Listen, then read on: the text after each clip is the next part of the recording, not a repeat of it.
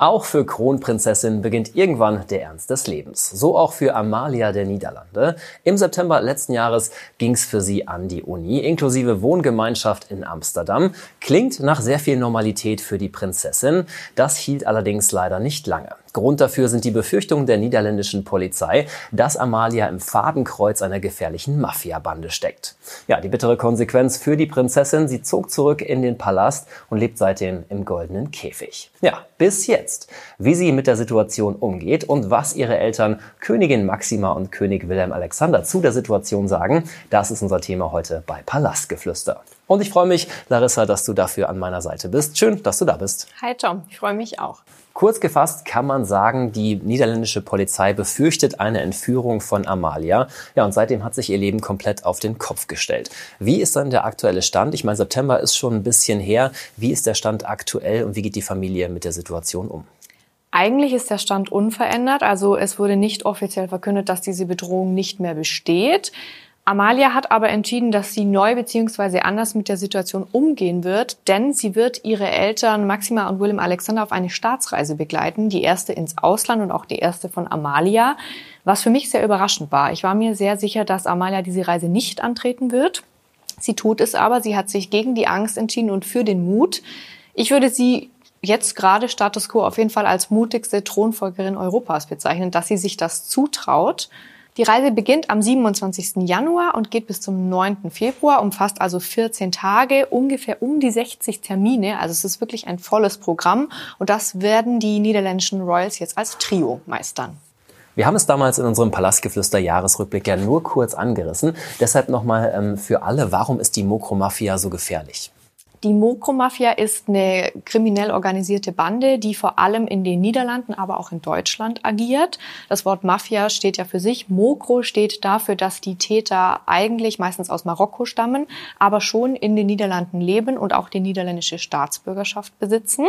Ein Kopf von der Mokromafia sitzt auch seit längerem schon in Haft, aber trotzdem instrumentalisiert er von dort aus wohl äh, die weiteren Täter, sodass auch weiter Straftaten verübt werden können. Die Mokromafia gilt als Drogenkartell und ist auch für Auftragsmorde bekannt. Und um das ein bisschen plastischer zu machen, ich glaube, wir erinnern uns alle an den schrecklichen Vorfall in Amsterdam im Sommer 2021. Da wurde ein niederländischer Journalist, Peter de Vries war sein Name, auf offener Straße erschossen. Er war ein Journalist, der sich vorübergehend Investigativrecherchen gewidmet hat zum Thema Verbrechen und hat eben recherchiert über den gerade besagten in Haft sitzenden Kopf dieser Organisation. Es gab mehrere Todesfälle in diesem Gerichtsverfahren, das lief, und Peter de Vries war einer davon. Also man hat ihn einfach beseitigt. Und man sieht daran, wie skrupellos und vor allem wie öffentlich sichtbar diese Mafia arbeitet. Da stellt sich natürlich im gleichen Atemzug die Frage, wie Amalia jetzt da ins Fadenkreuz dieser Mafiabande geraten konnte. Genau, da müssen wir zurück in den Monat September 2022. Amalia hatte sich ja nach ihrem Abitur für ein Studium entschieden. Sie studiert oder hat angefangen zu studieren Psychologie, Politik und Recht. Ihr Plan war es, eigentlich ein ganz normales Leben zu führen. Sie hat auch vorübergehend auf ihre Apanage verzichtet. William Alexander und Maxima sitzen ja erst seit ungefähr zehn Jahren auf dem Thron. Das heißt, sie hat auch noch ein bisschen Zeit und die wollte sie eigentlich mit Freiheit äh, ein bisschen verbringen, hat sich also entschieden, dass sie in eine Wohngemeinschaft zieht in Amsterdam. Alles sehr sehr bodenständig, sehr sympathisch. Und an diesem besagten ersten Tag an der Uni im September kam Amalia zu Fuß zur Universität gelaufen. Sie hatte ähm, einen Trenchcoat an, sie hatte eine Jeans an, einen Jutebeutel hatte sie dabei, das Haar offen, hat sogar für die Fotografen kurz angehalten, kurz gelächelt, kurz posiert. Total sympathisch. Und danach hat sich leider alles für sie geändert. Ja, gerade der Tag, den du beschreibst, sollte dann auch der letzte Tag ohne Sorge sein für Amalia. Das stimmt, denn danach wurde öffentlich, dass die niederländische Polizei große Bedenken um die Sicherheit von Amalia hat. Sie waren überzeugt davon, dass die Mokromafia sie ins Visier genommen hat. Es gab wohl konkrete Hinweise auf eine Entführung und man musste dann wirklich schnell handeln. Das heißt, man hat Amalia eigentlich komplett aus dem Verkehr gezogen. Sie hat äh, diese Wohngemeinschaft aufgegeben, ist wieder zurück in den Palast nahe Den Haag gezogen und lebt seitdem dort eigentlich abgeschottet von der Öffentlichkeit. Amalia hatte seitdem eine Reihe von Auftritten. Ich kann mich an zwei, drei erinnern. Sie ist einmal zum Prinzestag noch aufgetreten und einmal hat sie an einem Fotoshooting teilgenommen. Das war's dann aber auch. Es gab keine weiteren Termine. Es gab auch keine weiteren Fotos von Amalia. Zu ihrem Geburtstag beispielsweise hat man ein altes Foto veröffentlicht, kein neues, um dieser Organisation nicht die Möglichkeit zu geben, irgendwelche Sicherheitslücken auszuloten oder zu erkennen im Hintergrund, wo genau sie sich befindet. Und ihr Leben steht eigentlich mehr oder weniger auf dem Stoppknopf. Sie kann online an den Vorlesungen teilnehmen. Sie kann sich nicht mit Freunden treffen. Sie kann sich nicht mit ihren Kommilitonen treffen.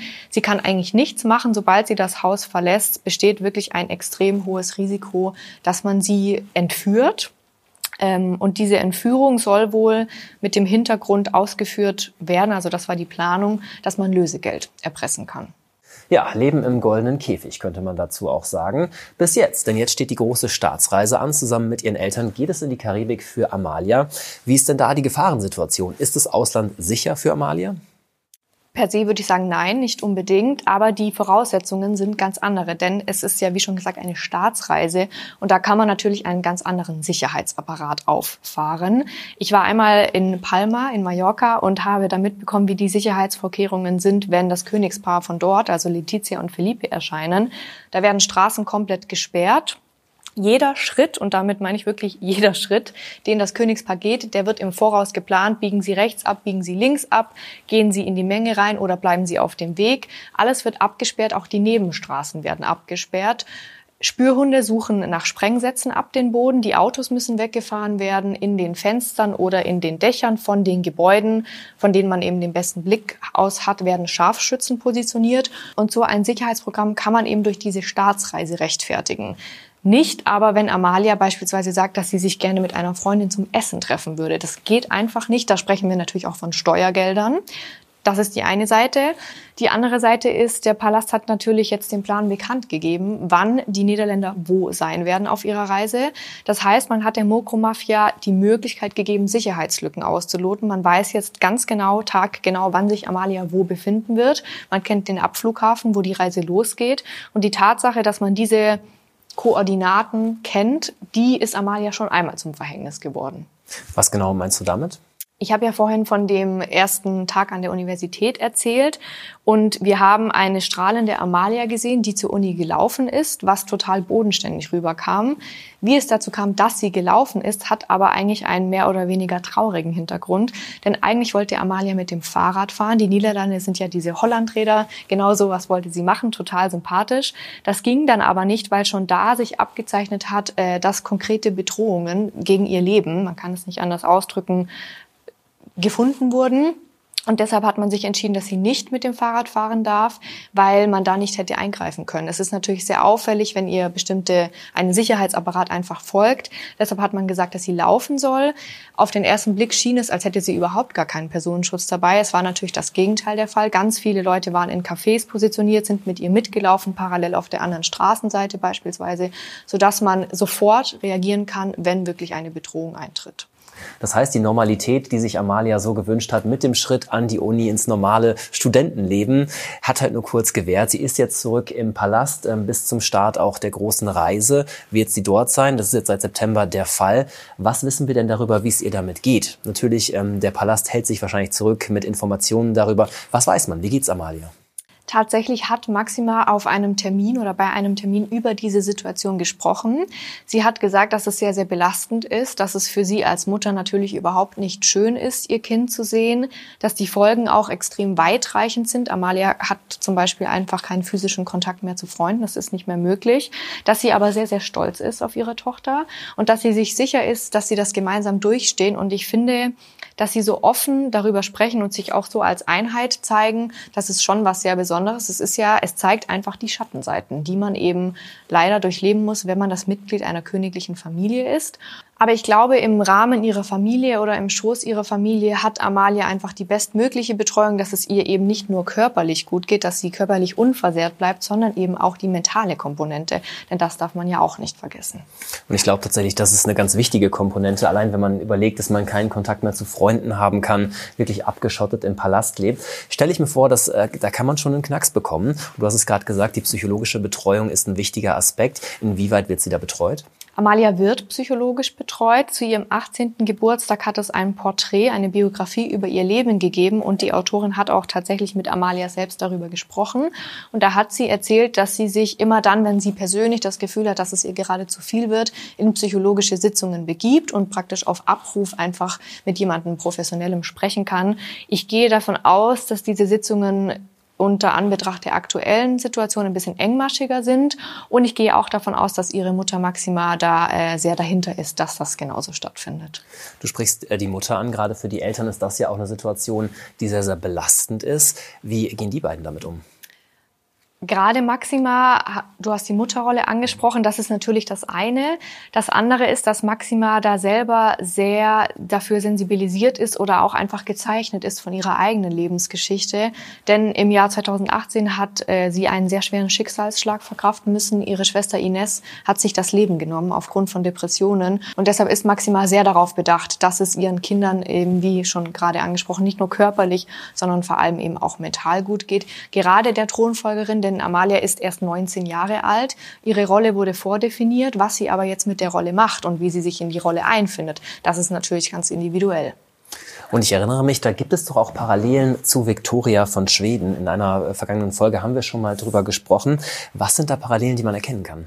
Beide hatten ähm, mit psychischen Problemen zu kämpfen, die sich körperlich ausgedrückt haben oder die körperlich sichtbar waren.